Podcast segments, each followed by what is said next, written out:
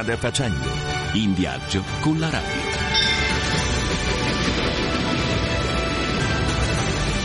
On the road. En voyage. Reisen. Viajando. Strada facendo.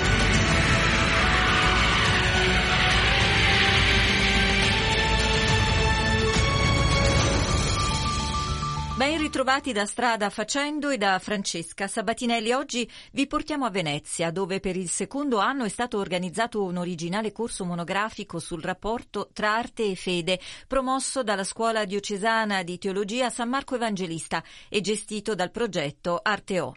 Si tratta di un ciclo di cinque lezioni online e quattro lezioni in visita in altrettanti scrigni di bellezza e fede della laguna, dalla Basilica di San Marco a quella dell'isola di Torcello, dedicata dedicata all'Assunta, passando per la Chiesa del Redentore e la Basilica di Santa Maria della Salute.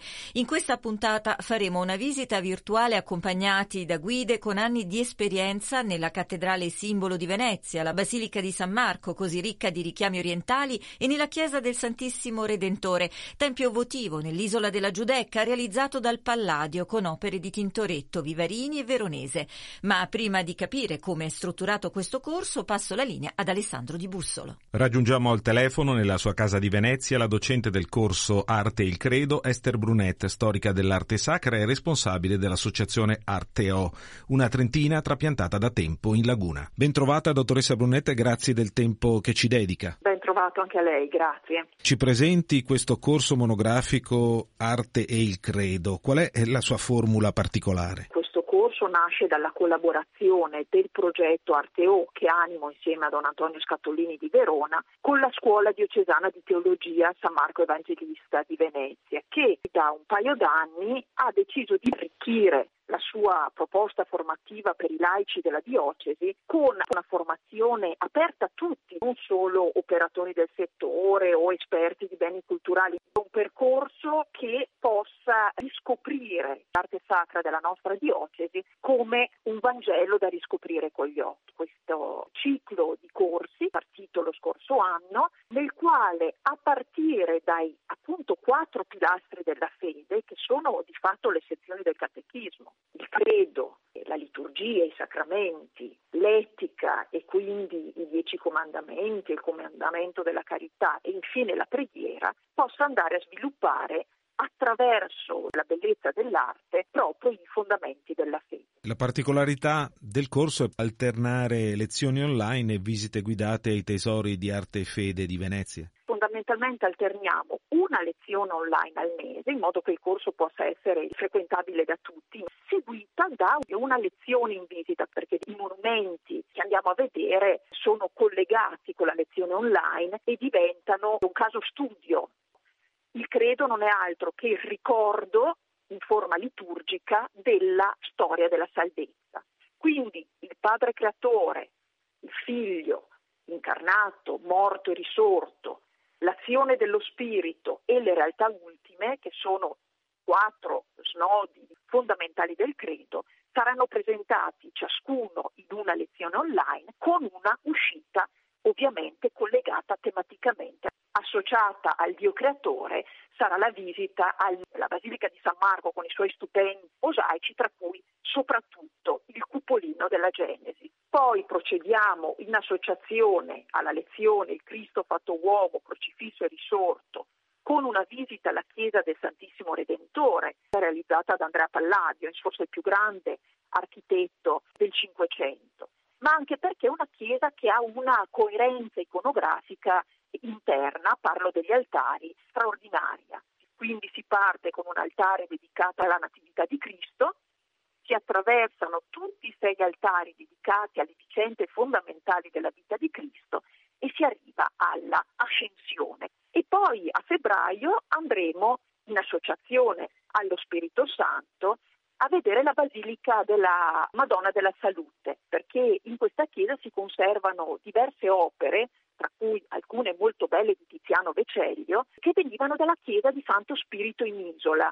E infine, a marzo, faremo la lezione dedicata alla risurrezione della carne e alla vita eterna, seguita ad aprile da una visita alla Basilica di Santa Maria Assunta di Torcello, che è una basilica antichissima che sta in un'isola della laguna veneziana, Torcello, una delle più anticamente abitate e popolate di Venezia, e che presenta questa basilica straordinaria con questi mosaici molto antichi. Quali sono i pregi e vantaggi, dottoressa Brunette, di questo approccio alla catechesi e alla teologia attraverso l'arte sacra? Credo che oramai molte diocesi in Italia si siano rese conto di quanto l'arte possa essere un luogo di frontiera e di incontro con persone che solitamente non frequentano assolutamente i nostri ambienti, ma trovano nell'arte ancora un sale della vita. Allora, quando noi non cerchiamo più il senso della vita dal punto di vista religioso, però cerchiamo ancora un gusto, comunque un luogo di incontro in cui la parola del Vangelo può passare attraverso questa esperienza di bellezza. Un modo per scoprire l'anima delle opere d'arte delle chiese non solo veneziane ma anche venete e trivenete è più strutturato è la scuola di arte formazione pulcra in arte e cultura religiosa dell'Istituto Superiore di Scienze Religiose di Padova che come Arteo curate. Ecco, ce lo può brevemente presentare? L'idea è quella di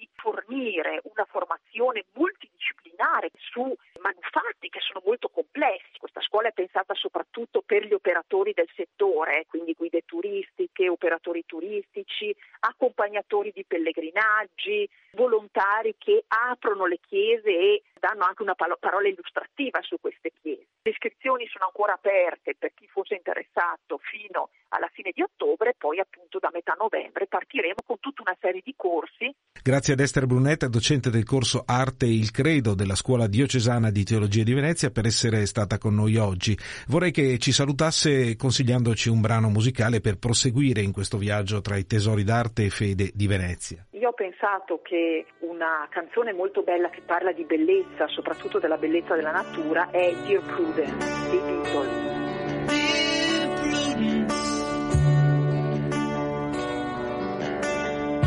You come out to play?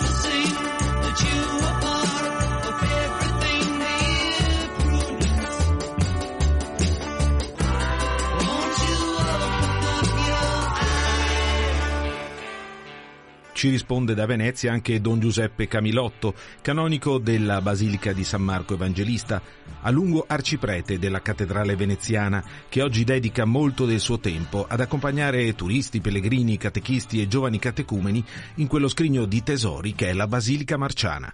E Don Giuseppe, grazie del tempo che ci dedica. Grazie, anch'io, perché mi date la possibilità di esporre quelle cose che normalmente faccio guidando alcuni gruppi, sia turisti ma anche e soprattutto catechisti. Il corso di teologia attraverso l'arte, arte e il credo parla del padre creatore, poi lo fa vedere raffigurato dai mosaicisti veneziani del XIII secolo nella cupoletta della Genesi nell'atrio della Basilica di San Marco. Cosa illustrano brevemente le 26 scene nelle quali è suddiviso il racconto della creazione?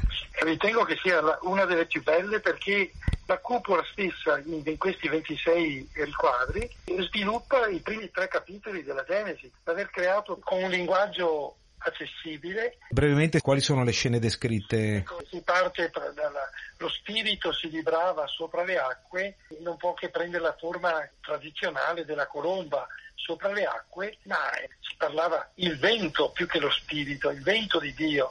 Era il momento anche dell'insufflazione dell'anima ad Adamo. Diventa vivente, mentre prima un po' quando lo sagoma con eh, la creta, eh, con la terra, è un po' oscuro e poi invece diventa proprio pesante, capisci? Una curiosità, è vero che come soggetti anche animali vengono privilegiati leoni, aquile e pavoni? Perché questa scelta? Molto probabilmente anche i riferimenti alla simbologia degli animali, il pavone è legato a Costantinopoli, il leone è legato a Venezia, L'Aquila è legata a Roma. Le scene di questi mosaici sono ispirate a quelle raffigurate in un codice miniato del V secolo, la Bibbia Cotton, che è andata quasi distrutta da un incendio nel 1731. Come è rappresentato il Dio creatore? Qui nella cupola del mosaico è, è rappresentato Gesù, è Gesù, perché per lui tutto fu fatto, lui è anche l'espressione del creatore. E la parola che diventa creatrice, la parola stessa. La parola si è fatta carne e per lui tutto fu fatto. Su quali scene consiglia di fermarsi in particolare con lo sguardo? Ci sono alcune scene ricche di simboli? Sono scene legate l'una all'altra da, da Adamo ad Oriente e poi eh, presenta ad Adamo Eva. Gli angeli attorno mostrano questa meraviglia che poi Ecco, nel settimo giorno invece c'è, c'è, il settimo angelo, perché gli angeli indicano i giorni della creazione, quindi prima all'inizio ce n'è uno, poi il secondo giorno due tre, e poi il settimo è quel in mezzo agli altri angeli che guardano, è quello che si inchina davanti a, a, a Gesù, ecco, e viene, ed è il giorno benedetto, il giorno della benedizione. Concludiamo con un po' di storia di questi mosaici. Quelli della Genesi sono stati recentemente restaurati e quindi conservati come erano all'origine, ma è successo invece che in passato altri distacchi sono stati poi sostituiti, quindi i mosaici bizantini sono stati sostituiti da mosaici un po' più recenti. Ma lì nel Nartece soprattutto si sono attenuti a uno stile abbastanza uniforme. Invece in altre parti della Basilica ecco che sono più evidenti l'elaborazione fatta successiva. Diciamo che fare catechesi attraverso queste opere d'arte è un modo anche visivo, è un modo anche attuale, perché ormai i giovani hanno tutto con immagini, tutto con video e quindi questo è un modo anche attuale che attira i giovani. Perché è narrato, per cui si può usare la terminologia diciamo, dell'arte, ma si può usare anche la terminologia dell'esistenza attuale, quindi eh, alle volte la parola più magari accorrente, anzi fa connotare quasi la modernità, diciamo, o meglio l'attualità del messaggio che è espresso nel racconto biblico. Per esempio, ah. porto un esempio, non è sui mosaici, è, è sulle colonne del ciborio che sono istoriate, quindi scolpite, eh, però lì eh, mostrare Maria che medita, dopo l'arrivo dei magi, il Vangelo sottolinea, Maria che meditava queste parole, questi fatti nel suo cuore ed è, c'è una nicchia che è bellissima, Maria con la mano sul petto e però sopra di lei c'è la stella. La stella che ha guidato i magi non è stata mai rappresentata, è rappresentata post, dopo che hanno incontrato Gesù in braccio a Maria e dopo quando Maria ci riflette su, sulla riflessione di Maria. Do il benvenuto al padre cappuccino Gianfranco Tinello, che è il padre guardiano della Basilica del Santissimo Redentore, che è ospite nostro. Grazie. Pace bene a tutti gli ascoltatori. Grazie padre, fa sempre bene. Saluto così. Allora, dicevamo, lei è il padre guardiano della Basilica del Santissimo Redentore. Siamo eh, sull'isola della Giudecca e la storia di questa, di questa basilica prende il via dalle ceneri di una tragedia, quella della peste. Proprio così, nel 1575 ci fu una peste a Venezia che uccise un terzo della popolazione e sebbene i veneziani fossero eh, particolarmente bravi ad arginare queste epidemie, avevano delle strutture nella città per la quarantena, questa volta non ce la facevano e quindi il Senato decise di fare un voto a Dio che se la peste fosse cessata avrebbe costruito un tempio votivo. Così avvenne davvero che qualche mese dopo calò la peste fino ad estinguersi e stavano decidendo dove quindi costruire il tempio votivo. Lo costruirono vicino al convento dei Cappuccini, perché i Cappuccini si prodigarono in quei tempi e anche in altri per la cura degli appestati. Infatti gli appestati venivano inviati dalla città alle isole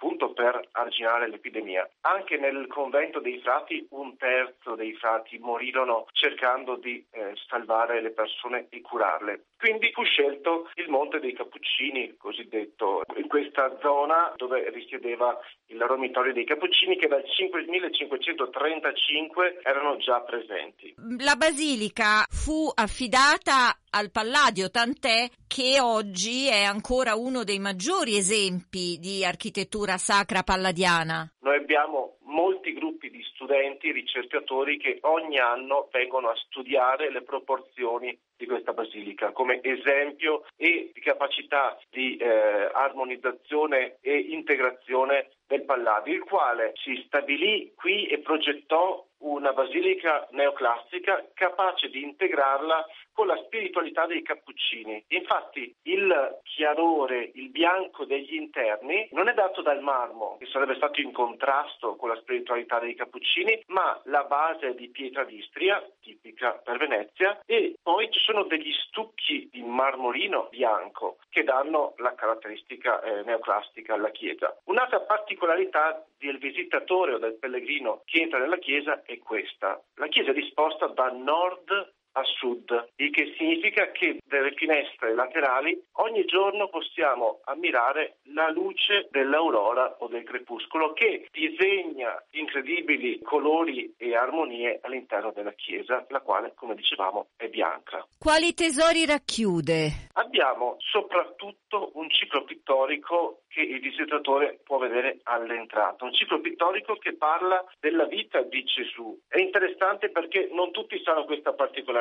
Sì, partendo da destra a sinistra c'è la Natività di Cristo, poi c'è il battesimo di Cristo, la flagellazione. Poi se uno va dall'altra navata si trova subito la deposizione, la risurrezione e l'ascensione, ma pochi sanno che il grande crocifisso del Cinquecento che campeggia sull'abside è parte di questo ciclo pittorico, è la parte centrale, la flagellazione e la deposizione.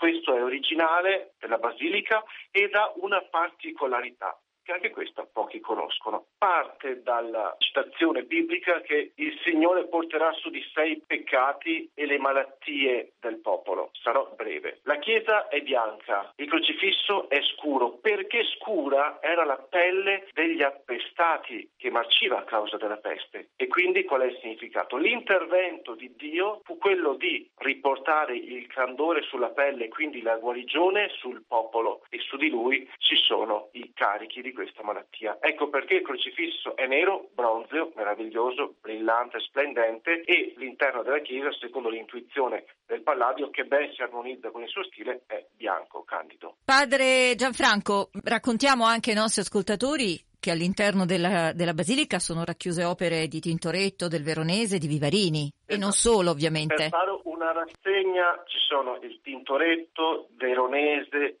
Palma il Giovane, Francesco Bastano, il Vivarini e Pietro della Vecchia, solo per dire nella Basilica. Ma poi c'è anche la sacrestia che è un tesoretto piccolino dove sono racchiuse importantissime opere ancora di Palma il Giovane, del Bissolo, poi abbiamo il Bastiano, il Pasqualino, i Vivarini, le meravigliose Madonne con bambino col drappo dietro che è tipico veneziano, un forziere ricco di, di opere nel piccolo di grandi opere e grandi autori veneziani. A questo punto le chiedo, padre Gianfranco Tinello, il padre guardiano della Basilica del Santissimo Redentore, invitiamoli i nostri ascoltatori a venire da voi. Siete i benvenuti tutto l'anno, in particolare alla terza domenica di luglio c'è la grande festa del Redentore che fin dall'inizio ha segnato questo voto che fecero i veneziani alla città. È una grande festa della città dove sono accolti turisti e pellegrini da tutto il mondo. Siamo felici di accogliervi, pace e bene a tutti. Per questa puntata è tutto, in redazione Alessandro Di Bussolo, da Francesca Sabatinelli un buon fine settimana a tutti voi e appuntamento a sabato prossimo con Strada Facendo.